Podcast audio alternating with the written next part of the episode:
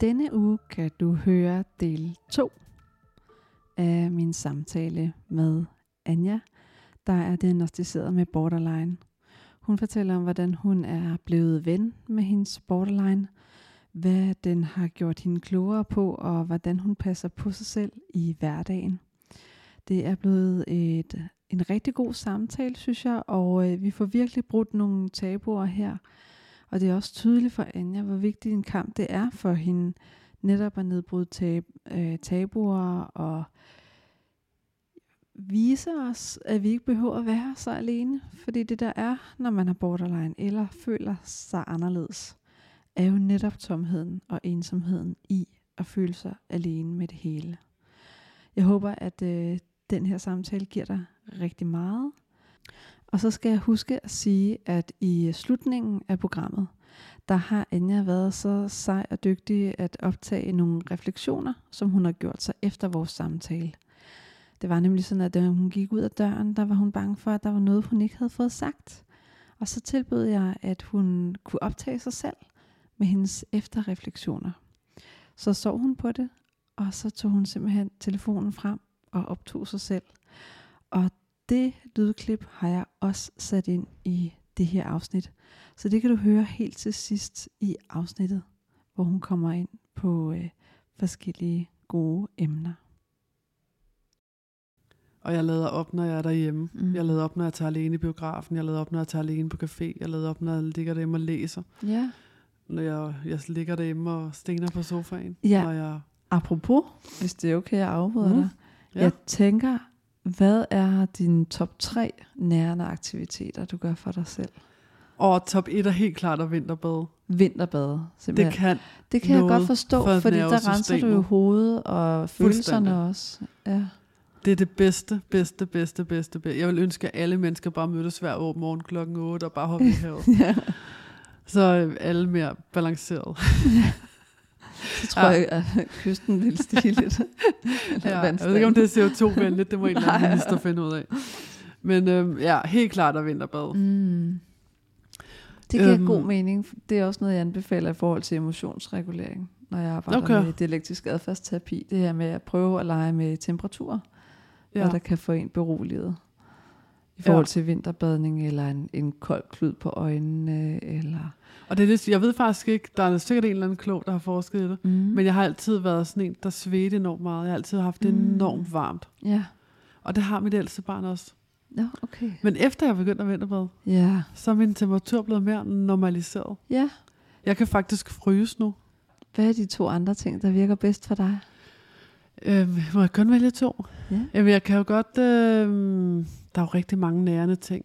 Jamen, for det er mig. det, jeg hører. Det er derfor, jeg prøver at... Og jeg skal lige prøve at finde ud af, hvad, hvad er det mest... Det kommer lige an på mit humør Ja. og mit overskud. Ah, så hvis din energi er lav, og du gerne vil op i energi, eller tilsætte noget rart. Mm. Hør musik. Ja. Hvis jeg er sådan lidt... Altså, det kan jo være lige så nærende at give mig selv lov til at ligge på sofaen. Det er aldrig Mhm. noget, jeg rigtig har givet mig selv lov til. Øhm, for så ville jeg jo dø, Mm. hvis jeg bare lå der. Har jeg altid oplevet. Alene ikke? med dine tanker, ja. Ja. Så det at give mig selv lov at ligge på sofaen. Mm. Men hvis jeg skal op, eller sådan, at mit humør er sådan lidt... Mm. Åh, mine morgener er altid sværest. Ja. Det er der, jeg skal op og i gang. Og apropos, det er rigtig godt at vi kører ned og starte med at vinterbade, Ja. ja. fordi så er- bliver jeg et, et menneske, der er til at have med at gøre. Ikke? Mm. Men at høre musik bruger jeg faktisk rigtig meget. Mm. Øhm, og bare begyndt at bruge mere og mere. Og hvad, hvad gør du, når du, øh, når du har været i affekt, eller haft sådan følelsesmæssigt intenst anfald, hvad vi skal kalde det? Meget vred, meget ked af det. Hvad gør du for at berolige dig selv? Trækker vejret. Du trækker vejret, ja. Det klassiske. Ja, jeg har lige været igennem et parforholdsbrud, og det var super godt, at jeg var igennem det. Mm. Men det var også øh, kropsligt rigtig svært, fordi det bragte alle mulige følelser med. Mm. Og jeg skulle finde ud af, hvad der var hoved og hale i det. Ja. Med holdets fest var har jeg trukket vejret meget. Ja.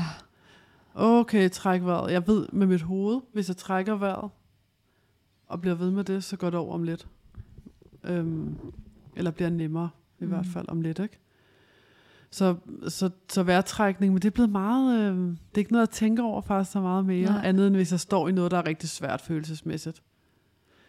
Men noget af det, jeg sidder lige og tænker nærende, noget af det, der er rigtig nærende for mig, jeg ved ikke, om man kan sige det sådan, nu Mm. siger jeg det alligevel, det er, at jeg spejler mig i normaliteten, i det, som du kalder majoriteten. Ja.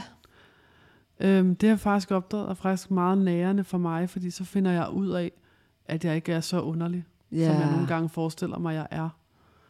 Øhm, at alle mennesker har selvkritiske tanker. Ja, så når jeg hører øhm, masser af holdet, eller hjerteflimmer for voksne, Mm. eller indsigt med Cleo, eller introvert, ekstrovert, jeg kan ikke huske, hvad hun hedder, Camillas podcast lige nu. Øh, men jeg hører de der Bevidst introvert. Jeg var introvert. med i den. ja, okay. Eller skab dig Ja. med Charlotte, Ja. Hej Hase. Altså alle de her øhm, normalitets, og det er jo ikke fordi, I er normale. Mm. eller jeg er unormal, men jeg spejler mig i noget, som er Ja. øh, normalt. Veluddannede, fornuftige mennesker, eller ærlige mennesker, sårbare mennesker, der deler noget meget Det er det, privat. okay. Og den indre I verden. sidder faktisk også, og, og, Ja. ja. og, og der sidder også en, der er ked af, at han- ikke kan få sit parforhold Ja. til at fungere, øh, og er 40 år gammel. Ja, præcis. Så det er faktisk ikke, måske er jeg ikke bare forkert, fordi jeg bliver 40 til sommer og ikke har fået et parforhold til at fungere. Overhovedet ikke. Og har borderline, og det er nok at det hele, der er noget galt noget med mig. Ah. Måske er det bare også normalt for andre mennesker, synes, at et Ja. parforhold er svært. Så jeg hører lidt en rejse fra at få en diagnose, uanset om ADHD eller borderline, og så kunne hvile i, nå, det er ikke min skyld, der er ikke noget med galt med mig som menneske. Mm. Og så hen til en rejse, hvor at du også kan mærke, okay, andre mennesker oplever også det her. Så det er ikke nødvendigvis min borderlines skyld. Det Mhm. er lige så meget sådan, det er at være menneske. Ja. Fordi at vi er i lidelse. Det Vi giver mig ro og ja. fred at høre alle de dilemmaer, Ja. almindelige i godse, og en menneske ringer ind til, om det så er Sara eller Mads eller nogle Mhm. andre med. De har faktisk nogle helt almindelige Ja. ja. dilemmaer. Okay, så det... Øhm, Og vi kan alle sammen blive hysteriske en gang imellem. Ja. Mm. og jeg sidder nogle gange og tænker, gud, det er, er rimelig nem at løse. Ja. øh, det er jo bare at snakke. Og tit, øh, som Mads, øh, øh, Mads Steffensen siger, at det, det, hans program er bygget på konfliktskyhed. Mm. Det er måske ikke øh, borderlines øh, typisk øh, Ej, det må man sige. signalement Det er at være opfundet. konfliktsky. ja. Og det kan godt være, det er nogle gange derfor, jeg tænker, det er meget nemt at løse. ja, Øhm, og det er jo netop, fordi I ikke mærker faren ved konflikter. Altså, nogle er jo også ja. konfliktsøgende. Jo, og, men Og jeg begynder kommer- faktisk mere sådan, jeg får balanceret mit nervesystem. Ja. Og finde, øhm, og mærke, at jeg kan faktisk godt være konfliktsky. Fordi Ja. nu bliver det farligt, nu er der noget på spil. Ah, nu kan jeg miste nogen. Nu kan jeg miste nogen, ikke? Ja. Øhm, og det, jeg har gjort rigtig meget, det er jo at nørde, Mm. hvem jeg er. Og jeg har brugt meget alternative veje. Jeg har brugt astrologien. Jeg har brugt øhm, øh, alle de der ting, der har kunne fortælle noget om mig. Mm. Astrologi har faktisk givet mig, at jeg er ikke fanatisk på nogen områder, men astrologien har givet mig et billede af, okay, det giver mening. Ja, der er også en normalitet. Der er også en normalitet Mm. at, af at være, som jeg er. Mm. Øhm, ja. Vi skal snart til at runde af, fordi vi har næsten optaget i en time. Nå, er hvor bare vildt. fløjet. Ja. Så øhm, Det kunne være vildt nok at høre, hvad, kan vide, hvad folk, der har der ja. sidder derude og tænker, hvis de nu kunne stille fem spørgsmål til os, hvad ville det så være, tror du? hvis de kunne, Hvis dine lyttere kunne stille dig, altså stille fem spørgsmål til det her afsnit, hvad tror du så, det ville være? jeg tror, jeg tror, det er, jeg har en formodning om, at pårørende godt gad at vide mere om, hvordan, hvordan kan jeg være sammen med den her person, uden at de her mønstre opstår igen og igen og igen. Hvordan takler jeg Mm. Uforudsigeligheden? Øhm, fordi at, at normalt, når man arbejder med borderline, så taler jeg jo med, med folk med borderline, der har endnu flere sociale udfordringer, end du har. Har, har, jamen det har, jeg har jo haft dem. Jeg har ja. Haft, ja, præcis. Jeg har bare kæmpet, jeg har bare kæmpet ja. I mange år. Ikke? Og det er Ja. den forestilling, jeg tror, de har, men også, også det pårørende kan udfordres med, ikke? Fordi. Mm. for hver person er der jo 5-10 pårørende. Øhm, Det kunne, Ja. Tror du ikke også, det kunne være sådan noget som, hvad, hvad kan virkelig få dig op i det røde felt? Kender du dine trigger? Måske kunne det være sådan noget. Nå, men det er jo bare interessant. Det var fordi, jeg, jeg tænker, det er sindssygt vigtigt, at, øhm, at vi tør tale om det. Ja. Og at øhm, man som pårørende tør øh, sige, jeg ved så lidt om, om borderline, Ja. og jeg, jeg føler måske, jeg skal til, hun, pårørende føler måske, de skal til at lære den her, det her menneske at kende på en helt ny måde. Ja, Øhm, men det, det vigtigste er at kunne tale om det. Jeg snakkede med en anden, der har borderline her for noget tid siden, og sagde, hvad har du egentlig brug for? Han, altså, vedkommende havde brug for at, at sine omgivelser viste øh, personen mere interesse. mm. Hvad skal der til for, at, at dine pårørende Ja. viser dig mere interesse? De har måske brug for at vide, at du har brug for det. ja. Hvordan har du brug for det? Og det er jo ikke fordi, man kan kræve, I skal vise mig interesse Nej, er hver det. dag eller noget. Men hvis man tør være sårbar og sige, øh, jeg bliver helt, altså, altså det er jo altid en god idé at anerkende det, man får, ikke? Mm. Jeg bliver helt vildt glad, når I husker at ringe til mig, eller jeg bliver helt vildt glad, når... Præcis. Altså, og det er, men det er jo også fordi, borderline bliver jo, når du snakker trigger, mm. så er for let og alene jo... Trigger nummer et. Altså, jeg har jo, det har jo bøvlet for mig at finde ud af, hvorfor bliver jeg så nervøs, hver gang folk skal ud af min dør. Det har jeg blevet hele mit liv. Mm. Altså, jeg har altid haft den... Vi skal lige snakke, vi skal lige, og, og, vi skal lige snakke mere. Ja, Og jeg skal også lige sige... fordi mor kunne forlade hele tiden. Ja, Mm. øhm, og jeg vil ikke forlades. Mm. Så, og jeg mærker den stadigvæk, men nu siger jeg, åh, jeg ved jo, vi ses igen. Men jeg, jeg tænker også, at der er, det er min egen teori, ikke? men jeg tænker, hvis man, øh, hvis man har fået en udredning, og man er motiveret for behandling, så er man også interesseret i at udvikle sig og forandre sig. Ja. Og man har en indsigt i sig selv og sin sygdom. Men de fle, jeg oplever det jo, de fleste, der får borderline-diagnosen, faktisk er interesseret i at udvikle sig. Det er jo det, de fleste, der får diagnosen. Ikke? Men jeg tror også, der er rigtig mange, der altså, er ansvarsfralæggende. Altså dem, hvor det lugter mere af noget Og det kan jeg godt forstå, for det kan være sindssygt overskueligt at gå i gang med. Ja. Ja, men også dem, der, der, der nægter og siger, nej, det er fordi, du er et røvhul. Der er ikke noget galt med mig. Ikke? Øhm, Jeg har mange klienter, hvor at mor har borderline i en svær grad og udiagnostiseret. Og det er utroligt de beskeder, der kommer. Ikke? Fordi i løbet af den samme lange besked, kan der både komme, jeg elsker dig overalt på jorden, mm. og du, du er bare den ondeste datter, og jeg hader dig, jeg vil ikke se dig igen. Og så sidder jeg og giver klienten terapi. Ikke? Men i virkeligheden, så vil, så vil det være en gave sendt fra himlen, hvis mor kunne få lidt indsigt og rent faktisk begynde at interessere sig for, hvad der foregår hos sig selv. Ja. Men, men det er jo så det, jeg kalder den udadvendte borderline. Det er dem, som har tendens til at pege på, på alle andre og har svært ved at læse andre. Så de reagerer meget stærkt, sådan, tager pikkene ud som en kaktus, og så undrer de sig over, hvorfor der ikke er nogen, der vil kramme dem. Ja, det har jeg gjort i mange år. Ah, okay. Det var systemets skyld, og min fars skyld, og Ja. min mors skyld, og det var øh, PPR-psykologens skyld, og det var sagsbehandlerens skyld, og det var lærernes skyld, og det var pædagogernes skyld, og det var, Yes. altså, det var alle Så andres du kan skyld. godt genkende det. Jeg har rendt rundt og råbt og skræddet som en anden idiot Ah. rundt omkring i verden, for ikke selv at skulle tage ansvar for noget som helst. Okay. Ja. Men det var først, da jeg øh, tog pikkene ind, Ja, som du siger, præcis. Og, øh, og fandt ind til, hvad kan jeg selv gøre, Mm. øhm, at jeg faktisk fik hjælp. Det er Og, det. og det giver jo mening, fordi når jeg ringer op på kommunen, eller hvor jeg ringer hen, og råber og skriger, Ja, Kraftede mig, jeg skal hjælpe, og du skal gider og det ikke behandles sådan. Det er idioter alle sammen. ja. Der sidder der jo også, det er jo ikke, det er jo ikke kun en fagperson, der så rammer, det er jo også et menneske. Det er jo det. Helt almindelig forsvar, der går i gang og siger sådan, der skal du ikke tale til mig. Ja. Kan lægge rød på, eller begynder at råbe mig, eller et eller andet. Ikke? Så, så jeg møder jo ikke kun en fagperson, når jeg ringer op forskellige steder. Jeg møder også et menneske, Mm. som, som, hvor en, deres helt naturlige biologiske forsvar eller Ja. ting går i gang. Ikke? Og det glemmer man, hvis man tror, det er systemets skyld, og at man ringer og snakker kun med et system. Yes. Ja. Men det mødte jeg jo først, da jeg havde mødt Karina, der turde stå der. Mm. Og hver gang jeg sagde, jeg gider ikke have dig mere, mm. eller du også, og det hjælper ikke det her. Nå, nå. Og så gik der på dage, så ringer hun til mig og sagde, Nå, hvordan går det? Skide godt. Jeg tror altså også, det kræver et godt nervesystem at være, ja, og hun har at være verdens nær bedste relation. nervesystem. Ja. Ja. Ja, og hvis, det, og hvis det, vi har sådan nogle mennesker, jeg vil også godt kunne være det i dag, tror jeg. Altså, Mhm. øh, fordi der er jo ikke, har man ikke selv aktier, vel? ja, du har udviklet Men- Men, en mentalisering på en helt anden Ja. måde end før.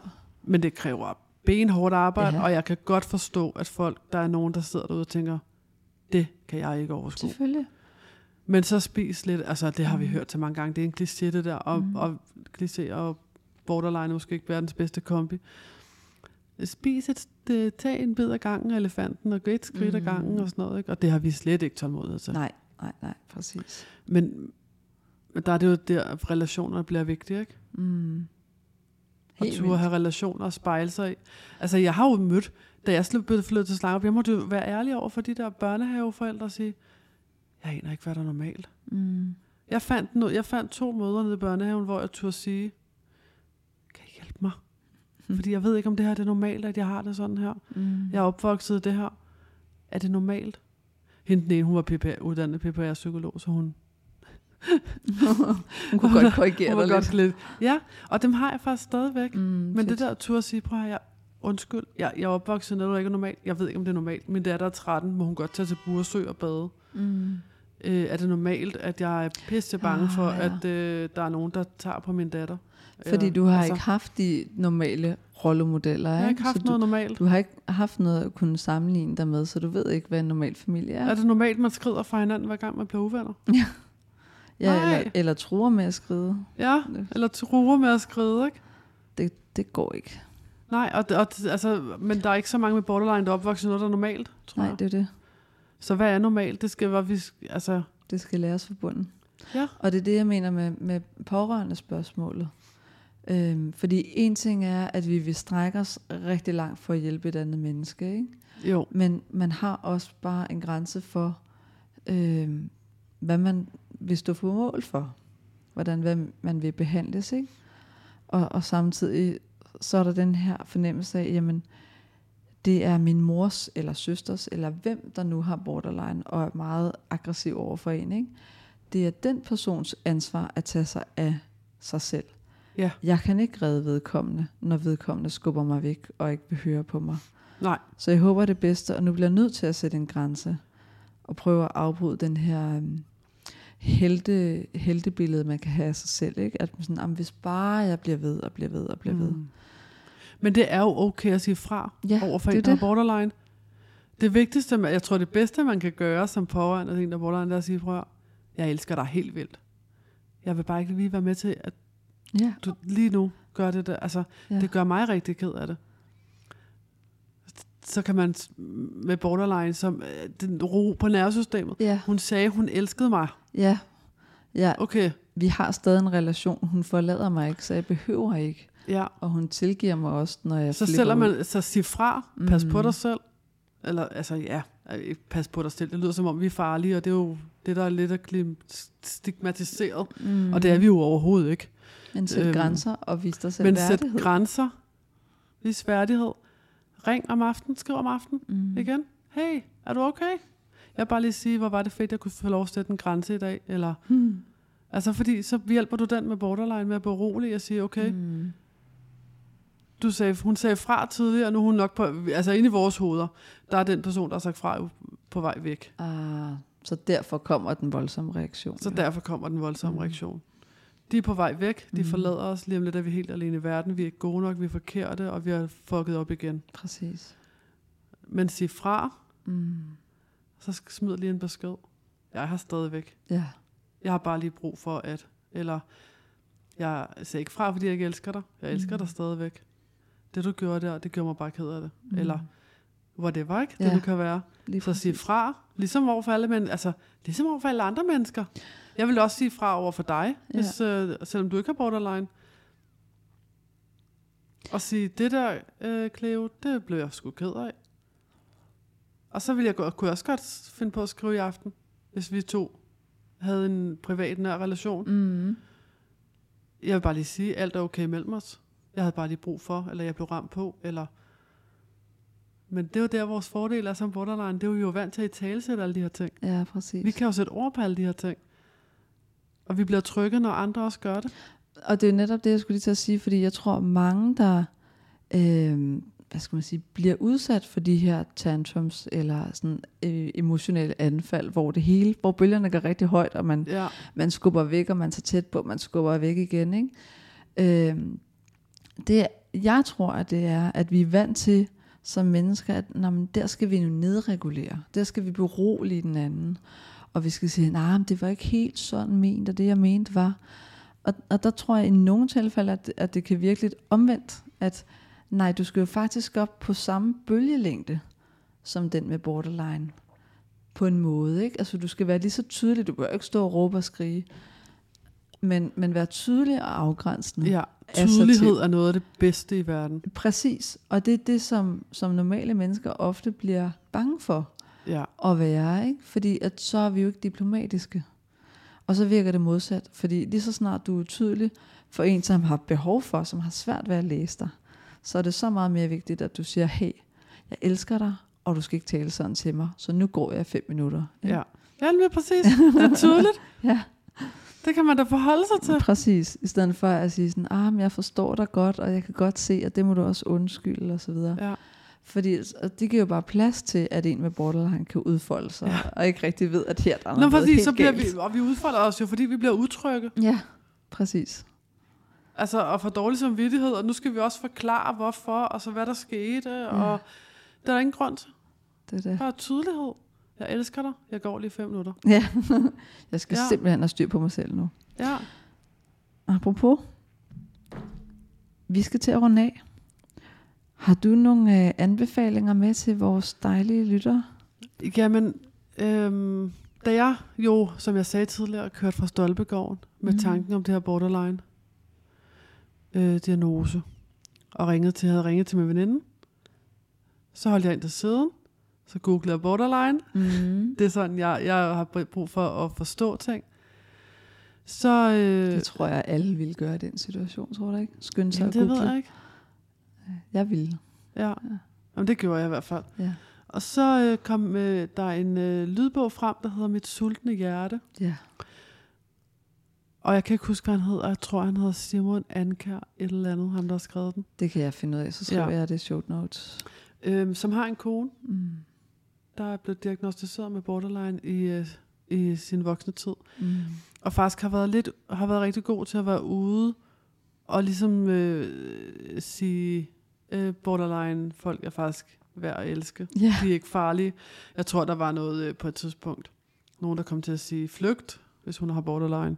Og, Så var han ligesom ude og sige, prøv min kone, Rikke, eller hvad det var, det mener hun hedder, har borderline, og hun er det mest elskede væsen mm, i verden. Hun er det mest intense, hun er det mest kærlige, hun er det mest skivende, hun er mest, altså, og han øh, skrev, altså, den her bog handler, jeg mener, det er 16 forskellige med borderline, der får man sådan hele diagnose, ja. det faglige. Fedt.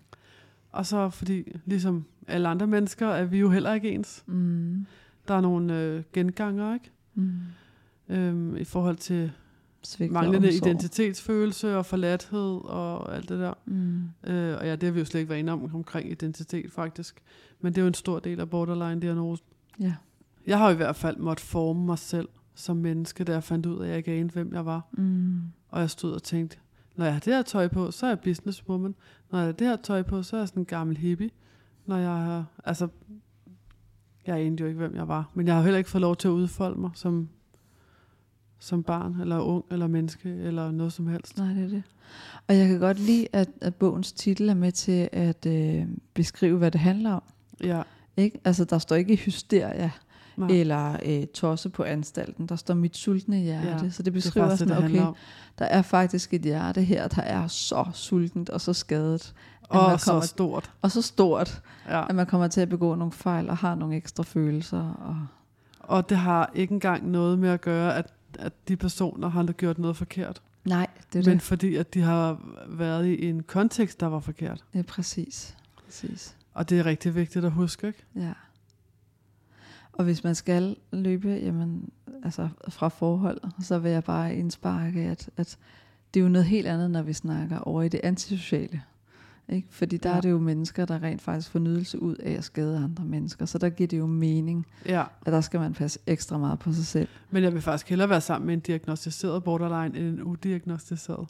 Ja, rundt er og- bare borderline eller generelt. Nå, men som har den her øh, usund adfærd med Nå, ekstremt ja. mange følelser, Ja, og som bliver ja. ramt på sine følelser hele tiden, og som er ekstremt jaloux, og det hele siger, pff, Klart, fordi der er jo men ikke som ikke har nogen rettepind, fordi vedkommende ikke har en diagnose, og tror, at det, Mm. det er ham, hende, hun, eller andre, der er noget galt med. Ja, Så vil jeg faktisk hellere være sammen med en, der har en rettesnor. ja.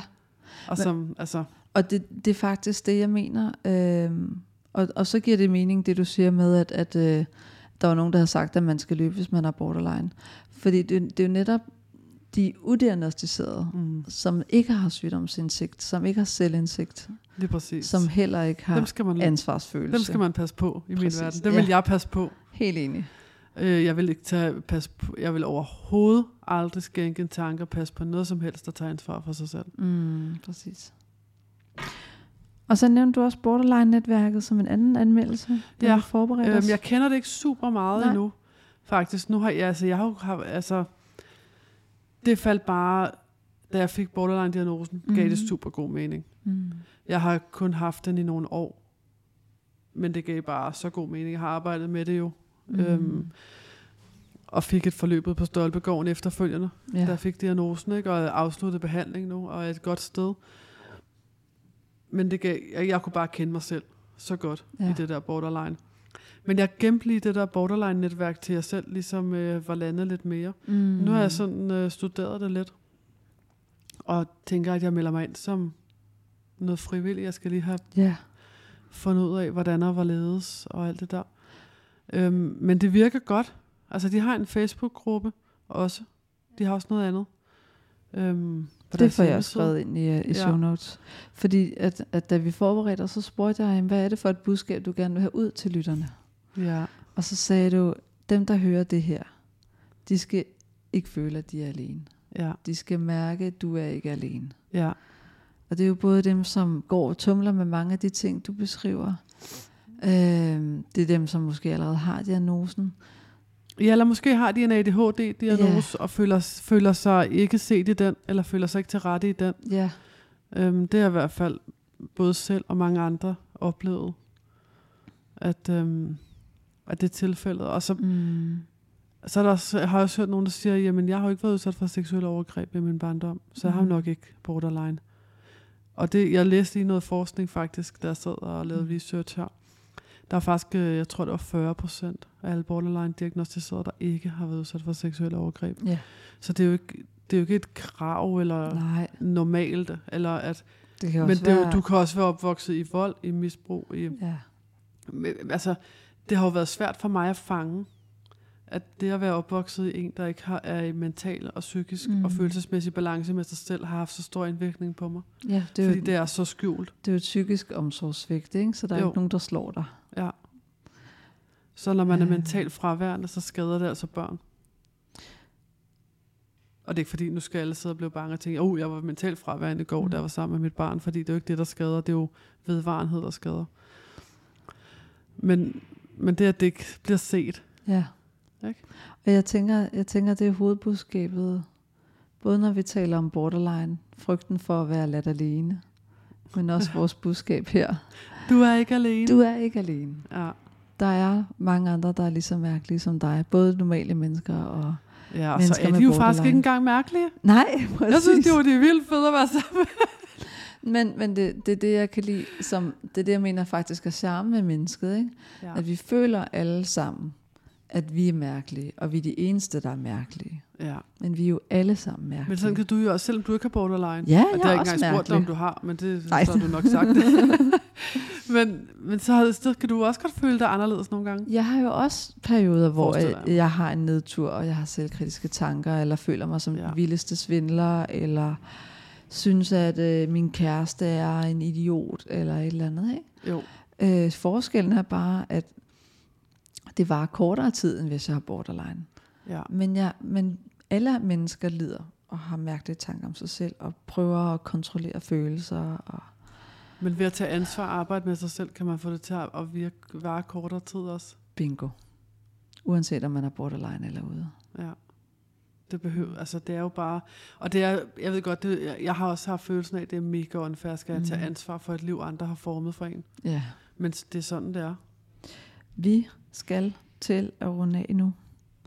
Øhm, hvad vil du gerne have med på falderæbet? Og jeg håber bare sådan, så sidder en masse mennesker derude og tænker, okay, jeg er god nok, som jeg er. Ja. Jeg er god nok præcis som den, jeg er. Ja. Om du, hvor du så end er hen i livet, i diagnoseverdenen, eller problematikker, eller Ja. følelser. Følelser er noget af det vildeste. Det er det vildeste kompas. Det er ikke negativt, det er ikke noget, der skal lukkes ned. Det er ikke forkert, det er ikke noget. Og der er hjælp at hente. Og der er hjælp at også. hente. Fordi man kan godt føle, at hvis man er den eneste i verden, og man ikke har det godt med sig selv, Mm. så fortjener man ikke hjælp. Og det fortjener du så meget. Ja. altså, det fortjener du faktisk så meget. Mm. Præcis. Du har ikke øh, måske fået den værdi med fra start af, men det har ikke noget med dig at gøre. Nej. Det er nogle andre, der har øh, givet dig en kontekst af det. Kæmpe, kæmpe tusind tak, fordi du kom, Anja. Jeg er øh, så glad for dit mod, Ja, og at vi kan få brudt nogle øh, fordomme og brudt nogle stigma. ja jeg derude. håber, det bryder tabu helt vildt. Ja. Er helt vildt. Det tror jeg, det gør, fordi at der er mange, der kan se, jamen, du står ved dine dårlige mønstre fra dengang, ikke? og du har udviklet dig, og du kan reflektere over det i dag. Ja, Så det, Jamen, så meget. det er ikke bare en hund i et spil kejler, som kører rundt. Nej, jeg har også lavet noget lort, mm. men jeg står Mhm. ved det. Præcis. Så jeg tror, det giver Øhm. rigtig meget. Men nu skal vi sige tak for det. Ha' en rigtig, rigtig god dag derude. Hej. Ja. Og nu skruer vi tiden øh, til dagen efter vores samtale. Anja sidder hjemme i køkkenet og gør sig nogle refleksioner om, hvordan samtalen var, og hvad der er vigtigt for hende virkelig at få ud i æderen og fortælle om.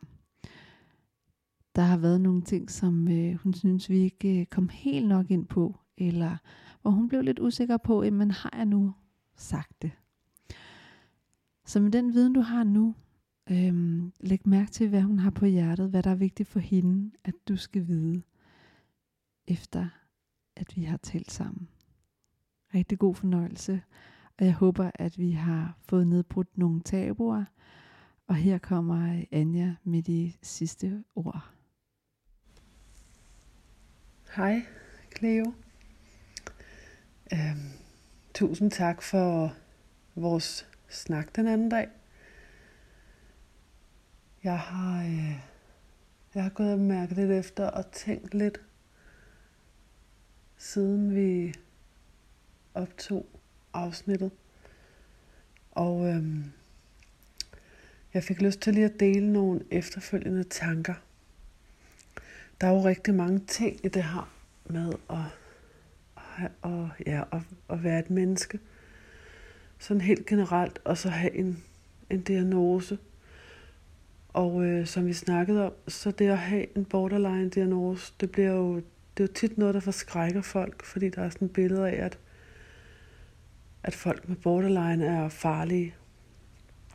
Og, øhm, og det kunne jeg mærke, det, det gjorde mig faktisk rigtig ked af det. Ikke fordi jeg vidste, jeg ved det jo godt, men det, det gør sgu lidt ondt i min mave, at, øh, at det er det billede, der er, der er tegnet af, af den diagnose. Så jeg fik faktisk lige lyst til at dele sådan en note, jeg har liggende, med hvad årsagen til borderline er. Altså lidelsen. Og, øhm, og det er jo, at altså borderline-lidelsen skyldes jo et komplekst samspil mellem øh, genetiske, altså arvelige, og miljømæssige forhold, der fører til en mangelfuld udvikling af sociale færdigheder under hele opvæksten. Ofte betinget af en opvækst under stabil, ustabile og belastende forhold, øh, præget af, af vold, misbrug, overgreb, øh, øh apati, manglende nærvær, følelsespejling osv. Selvfølgelig er, er nogle af dem øh, ikke til stede, og nogle gange er alle til stede. Men, men det her med, at det bunder altså i ting fra barndommen, eller en social arv, det var noget af det, der gjorde en kæmpe forskel for mig, da jeg fik diagnosen. Det var at få en forståelse af, at, at det var ikke mig, der var noget galt med. Øhm, det var ikke, fordi jeg havde gjort noget forkert, eller der var en skade inde i mit system. Altså jo, der er jo en, en skade, men den er ikke forvoldet af, af mig selv. Den er, for, det er, den er forvoldet af, af opvæksten. Og det var også noget af det, der... Øhm, altså det, som min veninde sagde til mig, da jeg ringede og kom ud fra, fra stedet, hvor jeg fik min diagnose. Hun sagde jo faktisk øh, nærmest tillykke til mig. Fordi at borderline er en diagnose, man faktisk kan gøre noget ved. Og, øhm, og jeg synes, jeg oplever bare rigtig tit det her med, at, at folk bliver forskrækket over at være borderline, fordi det bliver forbundet med vrede og aggressiv og øh, meget udadreagerende adfærd og ustabile følelser. Og, øh, og det er det jo langt fra, fordi det meste foregår jo indeni.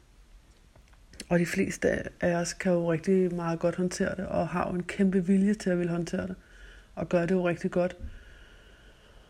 Og øhm, alle dem, jeg kender med borderline-diagnose, er noget af de mest elskelige mennesker. Meget, meget kærlige mennesker, som virkelig har en øh, kæmpe øh, iver i at arbejde med sig selv. Så for mig, der er det jo faktisk mere utrygt at rende rundt med mennesker, som har en masse ustabile, uterrenlige følelser, som de ikke tager ansvar for. Øhm, og det er jo ikke fordi nogen skal skematiseres eller puttes i kasser. Men tit så... Altså jeg vil gerne have, at vi kunne bryde tabuet med at føle... Jeg kan godt tit føle mig som... Øhm, som et lille menneske med en kæmpe label. Og jeg kunne godt tænke mig, at, at vi blev øh, kæmpe mennesker med en lille label på armen, som ikke er en årsag til alt muligt men som er en forklaring på, at der bare er nogle ting, der er lidt svære. Og øhm, det er jo sådan set uanfægtet, hvilken diagnose det er, man render rundt med. Jeg, øh, vi fik ikke snakket så meget om de gængse symptomer på borderline, men det, du siger den jo i, i introen inden vores snak. Jeg vil bare lige sådan fortælle lidt om, hvordan, eller jeg har lyst til at fortælle lidt om, hvordan nogle af symptomer udarter sig for mig, fordi det fik vi ikke sådan snakket så meget om, og jeg håbede, jeg håber sådan, at der er nogen, der sidder og kan spejle sig lidt i det. Øhm, fordi som, du, som vi også snakkede om, og som du jo også sagde, så var mit største engagement jo til at, at snakke om det her jo, at, at folk ikke skal føle sig alene. Og og rigtig mange, altså hvor det der definer, altså det der er mange af symptomerne på borderline, det er jo, øh, nogen har selvmordstanker, nogen har selvskadende adfærd, og øh, nogen har et meget lavt selvværd, og nogen har en ekstremt stor tomhedsfølelse på den ene eller den anden måde. Vi har, der, det er hurtige svingninger i humør og følelser, øh, manglende udholdenhed, restløshed og uro. Og så den her manglende identitetsfølelse, som hurtigt kan gøre, at man føler sig forkert. For mig, jeg har aldrig haft selvmordstanker, men jeg kan godt have den her øh, hine efter at få fred et øjeblik for det hele. Og det er ikke, fordi jeg ikke vil leve mere. Jeg elsker faktisk mit liv rigtig, rigtig meget. Men jeg kan godt have brug for at have en pause fra at føle. En pause fra at ja, bare lige en pause fra alle tankerne, en pause fra uroen. Og øhm, det får jeg jo blandt andet ved at gøre nogle af mange af de her nærende ting for mig selv. Men det er bare for ligesom at afmystificere, at det er så pokkers farligt, og gerne vil have fred et øjeblik. Og så er det altså den her frygt for at blive forladt, som er tit er grundstenen for rigtig mange, eller at være helt alene i verden – der er nok rigtig mange, tror jeg, med, kender jeg i hvert fald, med borderline, som er opvokset med en følelse af at være helt alene i verden, eller blive forladt meget tidligt. Jeg føler i hvert fald, at jeg blev forladt følelsesmæssigt og psykisk meget tidligt, og at jeg har været helt alene i verden. Og det er jo det, jeg reagerer på i nære relationer, når folk, i min, øh, altså når folk forlader mig. I mit liv har det, ja, øh, har det faktisk udmyndtet sig meget, når det er, jeg har haft besøg. Når folk så skulle tage hjem eller gå fra en middag eller en sammenkomst eller et eller andet, så har jeg øh, så opdaget, at jeg har blevet ved med at snakke, for at folk skulle lige skulle blive lidt længere. Og da jeg fik øje på det, så øh, blev jeg selvfølgelig øh, sådan lidt, gud, nå, ja, det kan jeg da egentlig godt se. Øhm, og så kan jeg jo øve mig i at tænke, nå ja, det er det, der er på besøg nu, når det er, at, at folk, eller når jeg ikke vil have, at folk skal gå. Og det er også blevet meget, meget bedre. Det er godt ting at være arbejde med det. Og den her manglende identitet, det kommer jo af, at hvis man har en opvækst, hvor man, der ikke er plads til at, at folde ud, hvem man er. Altså, det var der ikke i mit liv. Jeg anede ikke, hvem jeg var. Nogle gange kan jeg stadigvæk blive sådan lidt, øh, er jeg det her? Eller, og den usikkerhed, der følger med der, og det, det lave selvværd, som jo så også spejler sig, at man ikke ved, hvem man er, og øh, man bliver usikker, og er det her nu rigtigt eller forkert, og det sorte-hvide, som også tit øh, er en følelse, mange har, når de har borderline, når det bliver meget enten eller. Øhm, og jeg bruger meget øh, opmærksomhed på at finde alle farverne derimellem. At det også kan være sådan her eller sådan her. Øhm, og, og det er okay at begynde. Altså, der er rigtig mange mennesker, som, som lever på automatpilot, og som heller ikke mærker efter, hvem det er. De er blevet sådan her, fordi det er det, der har formet dem. Og de har ikke en diagnose måske. Så det bliver så stigmatiseret, bare fordi man har en diagnose. Og udtrykt øh, at være sammen med, det skal det bare ikke være. Det skal det bare ikke være. Øhm, så ja, altså jeg har bare sådan lyst til at, at, at få afstigmatiseret det her. Der er også noget i, det fik vi ikke snakket så meget om, men det her med at være mor, eller far for den sags skyld, nu er det jo det har været et overtal af kvinder, der har fået borderline-diagnose, men så vidt, og det synes jeg også, vi snakkede om, at det er blevet mere sådan 50-50. Så det kan lige så vel være at være far. Men personligt i mit liv, så har jeg haft enormt meget skam øhm, over følelsen af, at jeg kom til at smitte mine børn med de her skavanker, smitte mine børn med, børn med humørsvingninger. Øhm, og det har givet mig en enormt stor skyldfølelse. Og øhm, nu efter nu er mine ældste børn øh, store, og jeg kan snakke med dem om det i dag. Og de kan også sagtens sige, at det har været enormt svært, de der humørsvingninger. Men de kan også få en forståelse for, hvorfor, eller hvem, hvem det er, jeg er. Og de får der, øh, har også dermed fået en større forståelse af, af sig selv, og hvem de selv så er. Så det at turde snakke om, det er jo så vigtigt. Øhm, og jeg oplever også, at rigtig mange øh, er i kontakt med nogle instanser på den ene eller den anden måde, når de har børn. Og, øh, har, og jeg snakker tit med mennesker, som har stor skam omkring, at grunden til, at deres barn har det svært, må være på grund af dem, fordi de jo også har de her borderline-udfordringer. Og det kunne jeg bare sådan godt tænke mig at afleve. Fordi alle, alle forældre, lige meget om de har diagnoser, eller hvilken diagnose, eller ingen diagnose, former deres børn. Om de er karrieremennesker, om de bor i byen, i landet, på landet, om de er formet af, hvilke tanker og følelser de nu er formet af, så former vi alle sammen vores børn. Så om vi former dem med humørsfængninger, eller om vi former dem med, at penge er vigtigere end nærvær, eller hvad enten vi nu, hvad enten vi nu former vores børn med, så bliver alle børn formet af, af deres forældre.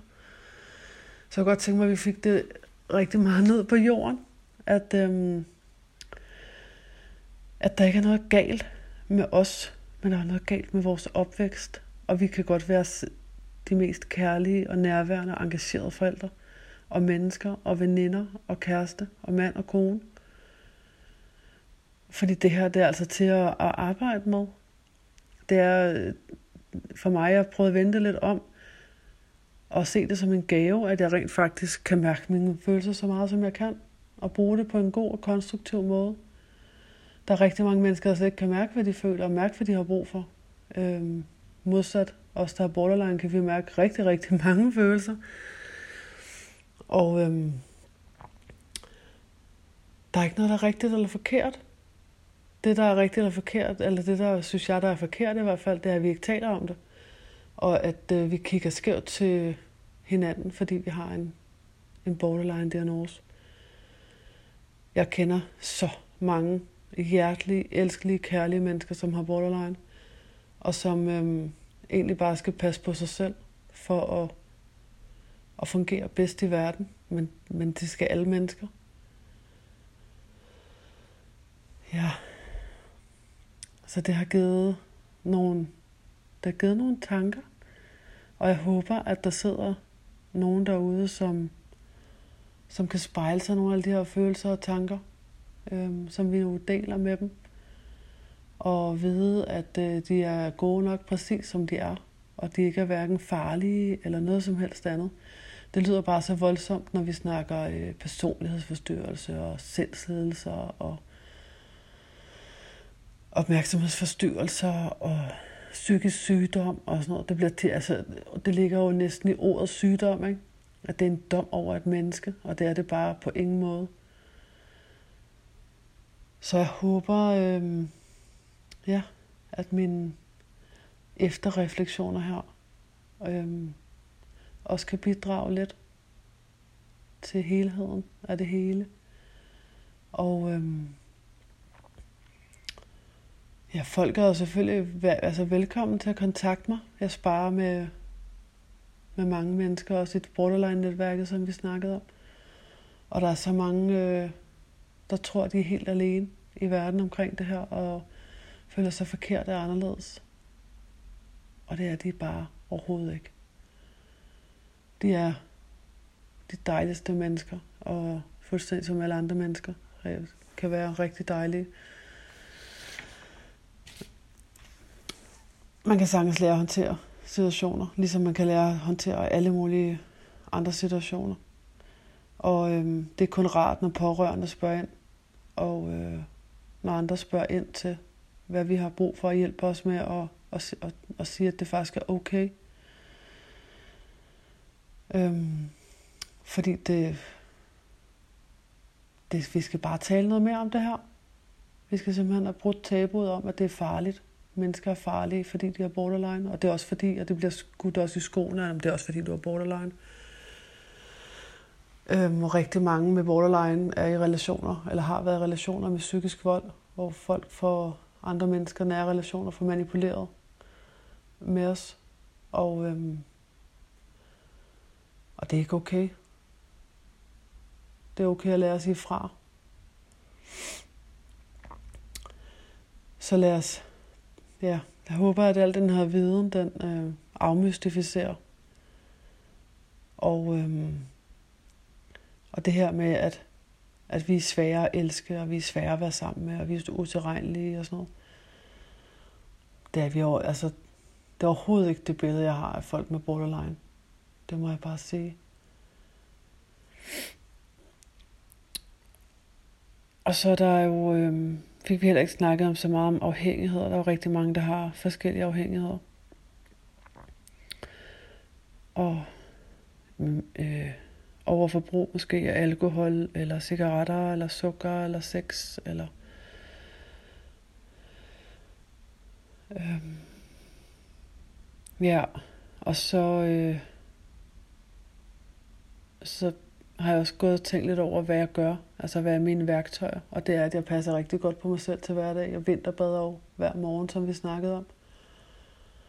Jeg bruger min vejrtrækning rigtig meget. Og øh, jeg bruger mine veninder rigtig meget. Jeg bruger netværket rigtig meget. Jeg bruger podcast rigtig meget, som vi også snakkede om.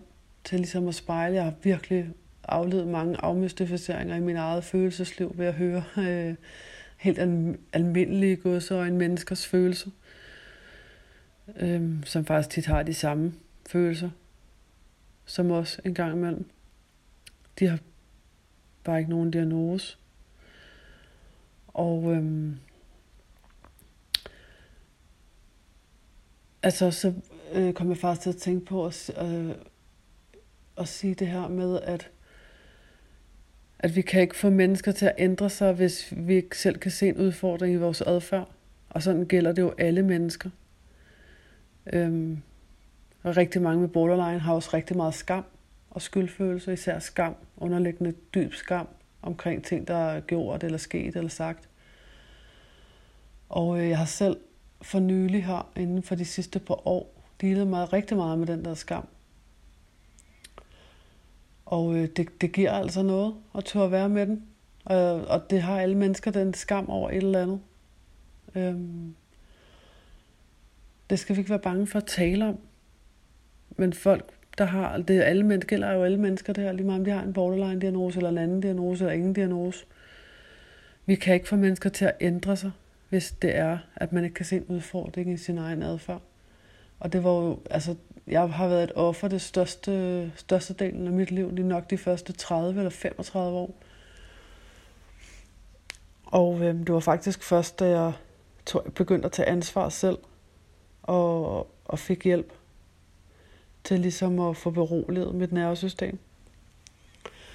Og der skal turde være vigtige, anden, vigtige andre derude, der tør være der.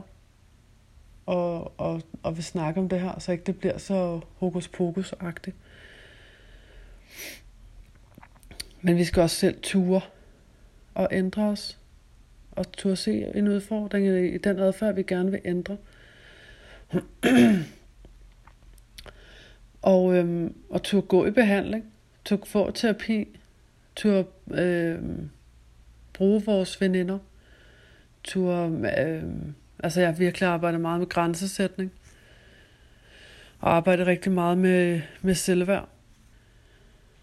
Men ja, jeg er bare så håbefuld på, at vi tør snakke om det her. Så ikke det bliver så, så mystisk og underligt. Og uvidenhed er sgu den, den største forhindring til at turde snakke om, om ting tit og ofte, ikke? Det var egentlig bare sådan lidt efter refleksioner og lidt efter tanke på, at at være borderline kan også føles som en minoritetsgruppe, gik jeg lidt og tænkte her i går. Men vi er jo alle sammen en del af en majoritet, nemlig mennesket. Og vi er alle sammen unikke på hver vores måde, uanset hvad for en diagnose eller hvad for en opvækst vi har haft. Og vores opvækst skal jo ikke være en undskyldning for at opføre os dumt, og det jeg oplever er faktisk rigtig sjældent, at folk med borderline har den. Fordi rigtig mange folk med borderline har en, et, en kæmpe ansvarsfølelse over for at føle, at det hele er deres skyld. Og det, det bliver en udfordring, at, øh, at vi føler sådan. Ja.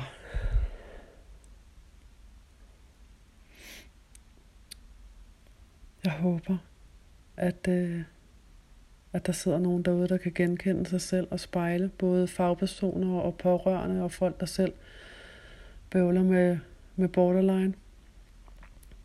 Og at de tager rigtig godt imod vores snak. Pas rigtig godt på dig, Cleo. Vi snakkes ved. Hej.